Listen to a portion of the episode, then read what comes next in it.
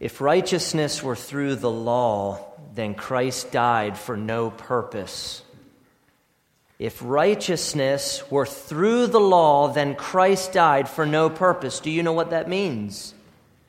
If God accepts you because you are good, then the cross of Jesus Christ is useless.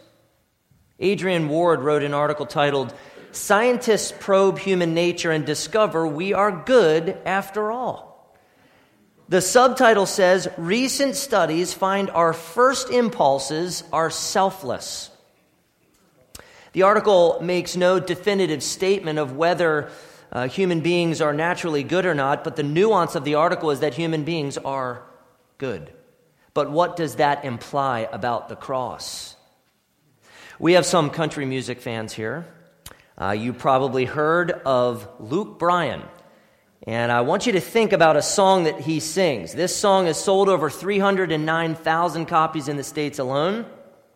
It reached uh, number one on the U.S. Billboard Country Airplay chart in March. It peaked at number four on Hot Country Songs in April. Someone said that this song could be just what we needed a song that carries a welcome message, which could lead to a healing of hearts and minds. Wow, this is quite a song. What's the song? The title is Most People Are Good. I believe most people are good and most mamas ought to qualify for sainthood. I believe most Friday nights look better under neon or stadium lights. I believe you love who you love. Ain't nothing you should ever be ashamed of. I believe this world ain't half as bad as it looks. I believe most people are good. The Apostles' Creed begins the same way. Folks, Jesus said no one is good except God alone. What does this song imply about the cross? Nelson Mandela, the former president of South Africa, said this People must learn to hate, and if they can learn to hate, they can be taught to love for love comes more naturally to the human heart than its opposite. Folks, Jesus said, For out of the heart come evil thoughts, murder, adultery, sexual immorality, theft, false witness, slander. These are what defile a person. Sin is not learned, it is our heartbeat. Few people would ever say that the human heart is perfect, but many say it is good, which leaves little room, if any room, for the power and profoundness of the cross. For us Christians, the cross is the power of God. We boast not in our goodness, but in the powerful cross. For the cross is the means by which we put sin to death in our lives. The message of Galatians must be heard today because our self justification, but also because countless experts and entertainers tell us we're good, we're heroes, we're superstars, and we should just follow our heart. That is not good news because if we follow our heart, we follow it straight to hell. If we believe the American creed that human beings are essentially good, we do not understand the law and we spurn the message of the cross. If righteousness were through the law or through human moral effort, then Christ's life, death, and resurrection are all meaningless. The American creed of self justification and leaving people is leaving people without true grace and peace and deliverance. The doctrine of self help and self actualization is enslaving people. If people are content with their own goodness, what good will the goodness of Christ be for them? Self regard and self esteem are robbing people of true freedom. The good news of Galatians is what the world needs to hear that despite our radically corrupt condition, true grace, peace, and deliverance are given in the gospel. So here's my point for today as I kick off this series true grace, peace, and deliverance come from God our Father and the Lord Jesus Christ in the gospel. Not a gospel of man's law keeping, not a gospel of man's inherent goodness, not a gospel of man's moral effort. The gospel is great news of sovereign and supernatural and saving grace, which brings true grace, peace, and deliverance. That's what Galatians is about. What's the background of Galatians? Galatia was a region in modern day Turkey, likely southern Galatia, where Paul preached and planted churches in the first century. He likely wrote the book around AD 40 because he didn't mention the Jerusalem Council of AD 48 um, which ruled that Gentiles need not be circumcised, a ruling which would have strengthened his argument in this letter. So, about 48 AD. Circumcision was a huge point of controversy in the church in Paul's day. Some attached salvific significance to circumcision and other Jewish ceremonial laws. False teachers in the church were discrediting Paul and pompously teaching their version of the gospel. Jesus plus circumcision equals salvation. Their false gospel undermined the true gospel and was corrupting Galatian local churches. It was a serious situation which necessitated a strong gospel response from Paul. Justification by faith alone is at the heart of Galatians. Paul was adamant that salvation is not by works of the law, but by grace alone, through faith alone, in Christ alone, and that the gospel brings spiritual freedom and godly living. Galatians is also about the life giving power of the Holy Spirit apart from the law, which is perhaps the greatest theme of the book. As Christians struggling against our worldly desires, we need a powerful and effectual gospel. And Galatians is exactly that. Paul gave us a treasure in Galatians. Who was Paul? Well, more. Um, biography will come later in the series, but in verse 1, Paul began with these simple words Paul, an apostle. The majority of times that the word apostle is used in the New Testament refers to one of the twelve sent out to preach. Apostleship is the highest ranking in the church and held by a select few, and Paul was among the select few. As were the other 12 apostles, Paul was uniquely chosen and commissioned by the Lord Jesus Christ to go and to preach the gospel. Where did Paul get his apostolic authority?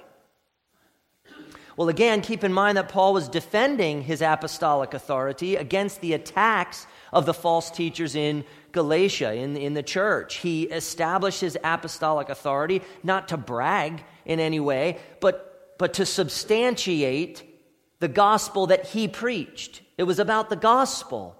The false teachers in Galatian churches, local churches, had no apostolic authority. The Apostle Paul did.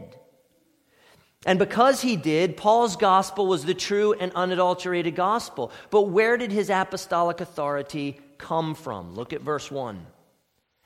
Paul, an apostle, not from men nor through man, but through Jesus Christ and God the Father who raised him from the dead. Number one, Paul's apostolic authority was not from men. The source of Paul's authority was not any human council or mission organization or denomination. Number two, Paul's apostolic authority was not through men.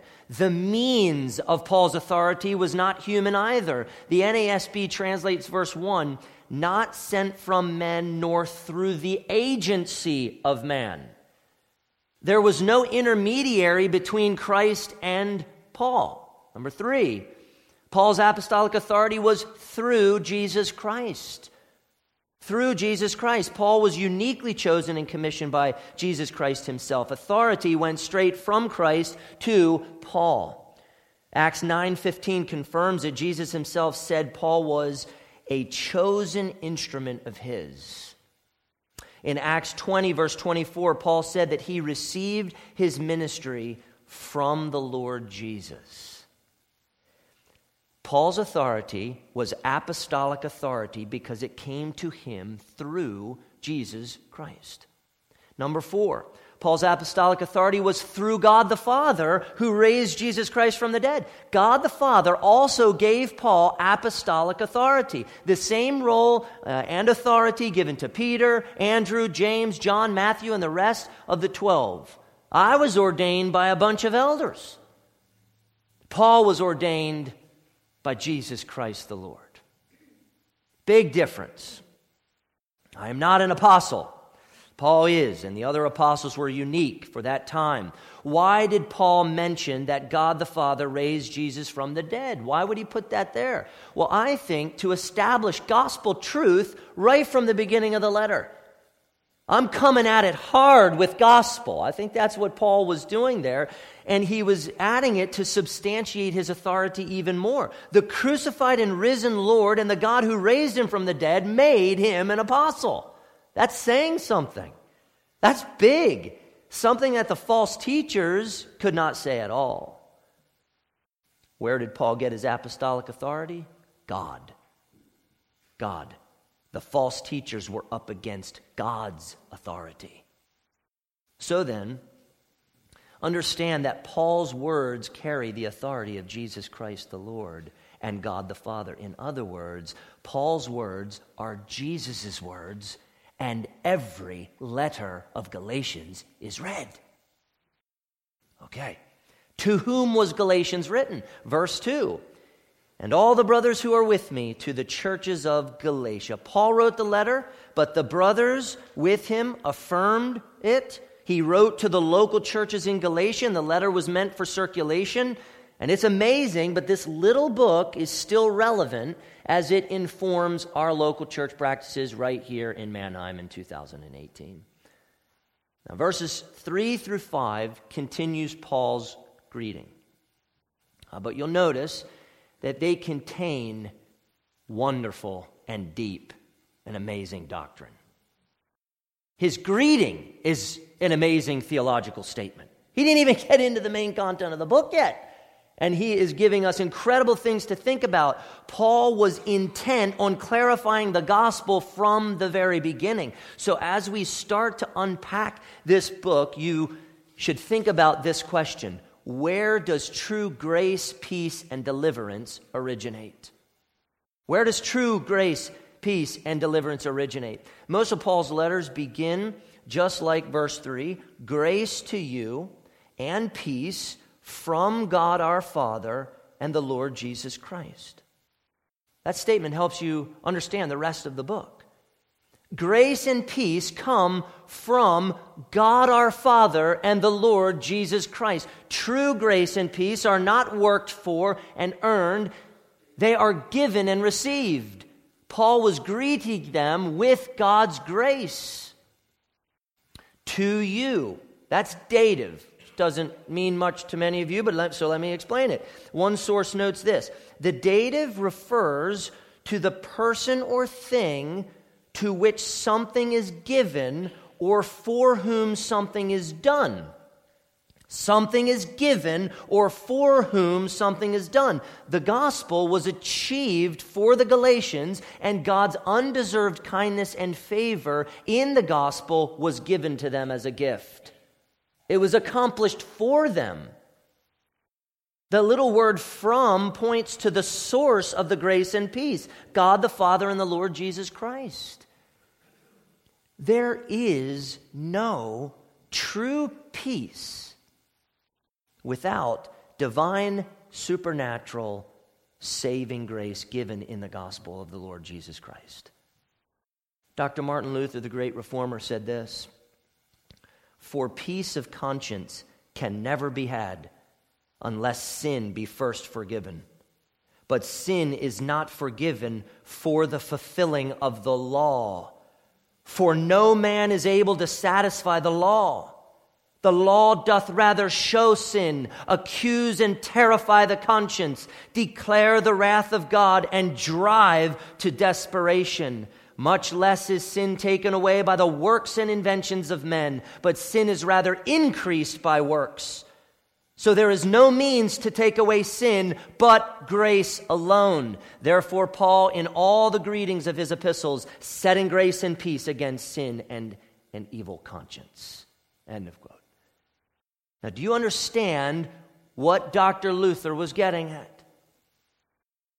Doing works of the law does not bring forgiveness because no man can do the law. And I love how Dr. Luther put it that the law doth rather show sin, accuse and terrify the conscience, declare the wrath of God, and drive to desperation. See, when we trust in our own ability to do good, we find that our works only increase our sin. If God accepts us and if God loves us and if God blesses us because we are good people doing a good job at obeying His good law, then verse 3 is unnecessary and wrong.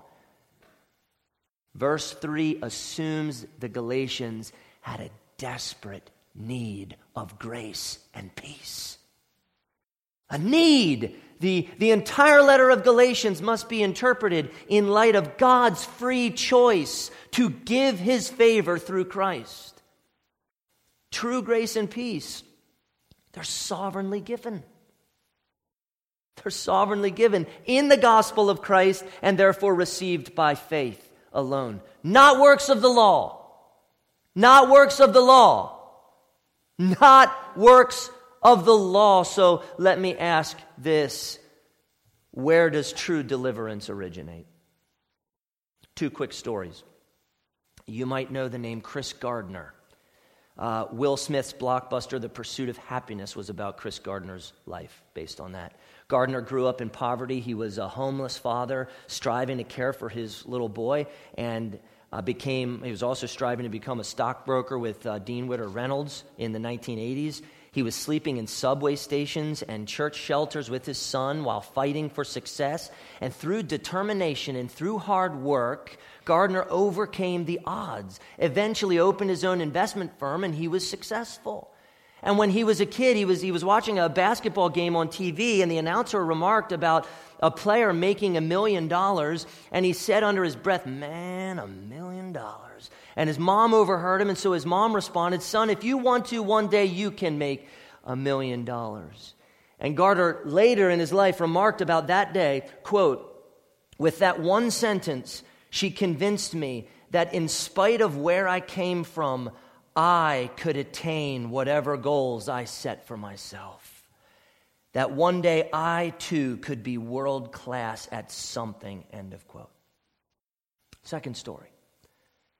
Jesus Garcia was a railroad brakeman. He worked on a train that ran from Nacozari, Sonora, and Douglas, Arizona.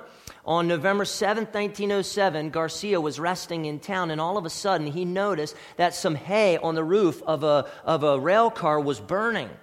And that car happened to be filled with dynamite. And so here, the sparks from the locomotive's failing firebox had left from the, the smokestack uh, onto the railcar roof. With great courage and intuition, Garcia took control and drove the train full steam backwards away from the town. And after traveling over three and a half miles, the train exploded, killing Garcia and saving the people of the mining town. One source said the blast was felt 10 miles from the scene. Now, both stories are incredible.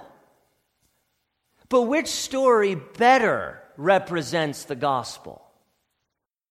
In the first story, self determination and hard work overcame the odds, but in the second story, the heroism and self sacrifice of one brought rescue for many. Inside of all of us is the inclination to try to deliver ourselves through self determination and hard work. But the gospel of Jesus Christ eradicates all confidence in help, self-help and do it yourself deliverance. The gospel says that works of the law are completely ineffective to save. They do nothing for you. The gospel says we need to be saved and that there is a Savior who gave himself for our rescue, who gave himself for our freedom. Chris Gardner, he may be a great illustration for the American dream, but Jesus Garcia is a better picture of the gospel where one dies for the deliverance of many. Listen to verse 4, talking about the Lord Jesus Christ, who gave himself for our sins to deliver us from the present evil age according to the will of our God and Father. That verse is hugely doctrinal and hugely significant. Number one, Jesus Christ gave himself. In other words, he died. There was no bull, there was no goat. He voluntarily and selflessly offered his own life as the atoning sacrifice. It was not taken, he gave it. He didn't give his time, he didn't give his money, he didn't give his support, he gave himself. He was the offering, true grace, peace, and deliverance come through the one who gave himself as a sacrifice. Number two, Jesus Christ gave himself for our sins. Why did Jesus die? Because his people had committed flagrant acts of rebellion against God, which deserved death. God's people sinned so violently and so egregiously that the payment had to be the life of God's only beloved Son. For whose sins did Christ die? Paul was clear. What did he say? Our sins, our sins. Who is he talking to? It's meaning his sins and the Galatian sins and all Christians from all nations. The death of Christ was a particular atonement. Beloved brothers and sisters, if we are good natured people, Jesus gave his life for nothing. A waste if we are even mostly good natured people and the little sin we have really isn't that bad, then the death of Christ was a travesty of justice because the price paid would have been so much greater than the offense committed, which would call the justice of God into question. If salvation is by our works of the law, the gospel crumbles into nothing you have nothing. If God accepts us on the basis of our well intentioned and mostly consistent obedience to his law, then Christ's act of giving himself for our sins was entirely unnecessary, excessive, and ultimately worthless. If we believe that we are essentially good, we do not understand the law, and we burn the message of the cross. What makes verse 4 so astonishing is the gravity and extent and dreadfulness of our sin against God and the infinite value of the life of Christ. The life of God's Son is infinitely valuable, and if it was given for sin, the sin must have been infinitely horrible. Our sin was so horrific that only the life of God's beloved Son was sufficient payment for it. And Dr. Martin Luther was spot on once again. He said, With such gunshot and artillery must all other notions be destroyed, all doctrine of merit, works and superstitious ceremonies. For if our sins may be taken away by our own works, merit, and satisfaction, what needed the Son of God to be given for them? But seeing he was given for them, it followeth that we cannot put them away ourselves. Again, by this sentence, it is declared that our sins are so great, so infinite and invincible, that it is impossible for the whole world to satisfy for one of them. Let us learn here of Paul to fully and truly believe that Christ was given not for feigned sins, nor for small, but for great and huge sins, not for few, but for many, not for conquered sins, for no man can overcome the smallest sin to put it away, but for invincible sins. Invincible sins our sins were so big and so unbeatable that their defeat required the death of the big and unbeatable Christ. If works of the law of human goodness or human effort contribute in any way to redemption, then the cross of Christ was a big mistake. His death was no mistake. He died because we are inclined by nature to hate God and our neighbor. but God wanted to redeem us. And so he did through his son, through the slaughter of his perfect son.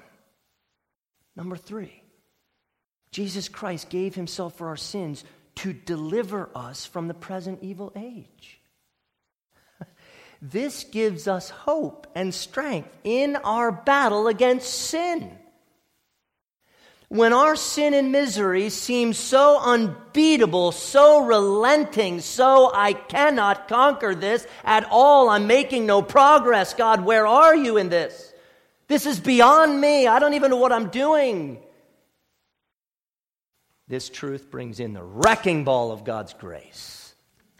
The wrecking ball of God's grace. Paul wrote, Who gave himself for our sins, and then he added the little conjunction, hopos. Oh, don't you love words like hopos? Whatever follows hopos explains the purpose for which Christ gave his life. What did the death of Jesus achieve? Deliverance, rescue, liberation. Jesus didn't die to make deliverance possible. He died to actually deliver.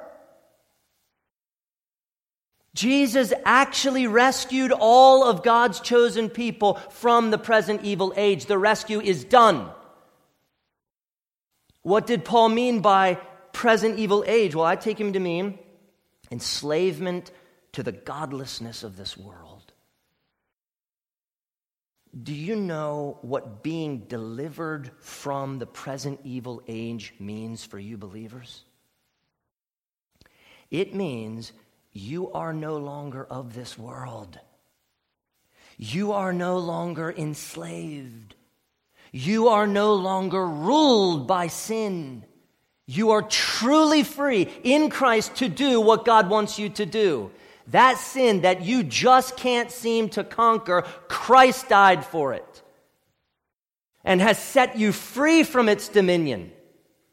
You are no patsy. Your continued struggle against it is evidence that Christ is working in you to continue to deliver you from it. If you're not fighting, you're probably dead in sin. But if there is fight in you, do you know what that is? It's Christ graciously delivering you. He's working for you. We are delivered, and yet we are still being delivered. And I like how William uh, Hendriksen, this great theologian, said it. He wrote this The rescue from this present world dominated by evil, though not complete until the last trumpet has sounded, is progressive in character. It is being accomplished whenever a sinner is brought out of the darkness into the light. And then he adds something that you gotta, you gotta catch here. And whenever a saint gains a victory in his struggle against sin. When you resist and fight sin, and when you prevail, it is Christ delivering you. His deliverance is cause for unceasing gratitude and celebration of God's provision of grace. You, belong to Christ, dear ones. And He supplies through His Spirit the strength to overcome the sins that you're struggling with right now. When you face a temptation to sin in some way, fill in the blank, whatever you're dealing with right now, you must remember that Christ died to deliver you from that sin. It must not master you because the Lord of glory died for it to be your master. In that moment of temptation, as you believe that you've already been delivered by Christ, you trust that Jesus will also deliver you from the sin you haven't yet committed. You are delivered and you are being delivered by the power of the Spirit supplied you through faith. Jesus, some of you need to hear this loud and clear. Jesus didn't die so you could continue to indulge in your sin. He rescued you from sin. Now, in union with Christ, every time you say no to sin, I am not going down that road like I have before. I will not, I will fight, I will fight, I will fight. It is your faithful Savior, Jesus Christ, graciously rescuing you from the present evil age. Every time you sin, you are actually acting inconsistently with who you are in Christ, that you are free in Him and the law and your guilty conscience is reminding you over and over again, very kindly and very graciously, of your unceasing need for your faithful, Je- faithful Savior Jesus Christ to deliver you, to graciously continue to deliver you from your sin, to rescue you continually, every day, keeping you by His grace. Paul reminded the Galatians that they were rescued by Christ, not their works of the law. I just want to shout that one. Not by works of the law. You're not going to do good on this and win.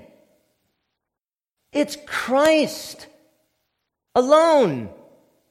This is the bedrock of our church. This is everything to us. The gospel was the key, is the key to godly living, not their self confidence or self determination. I'll just go ahead and try harder this week.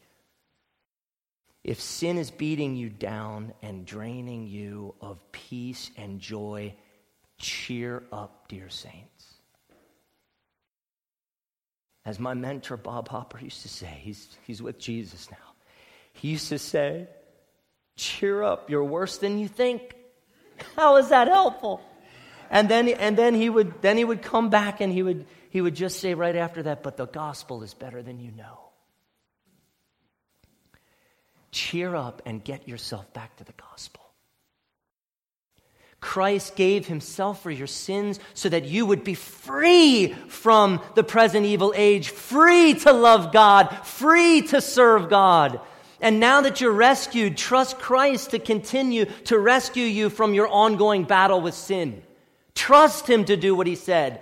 Do not lose heart. Do not fret. Do not grow anxious. The crucified and risen Lord Jesus Christ is working in you, dear saints, through faith to continue to deliver you and to conform you into his likeness.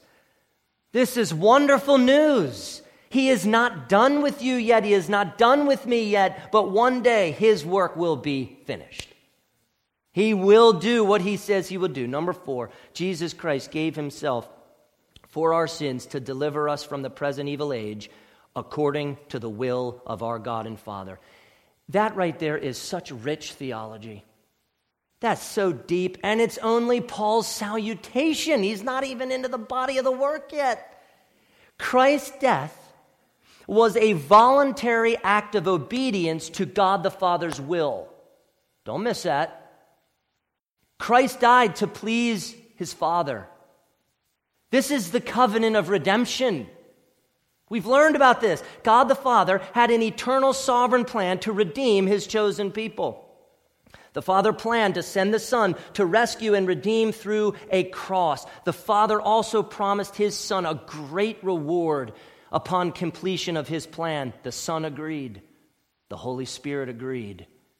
So when Jesus Christ gave himself for our sins to accomplish redemption for us, it was Christ obeying the eternal will and purpose and plan of God the Father in order to please his Father. It was God's eternal and decretive will that Christ die and, and deliver us from the present evil age. The cross is evidence of God's sovereign and eternal love for you, saints.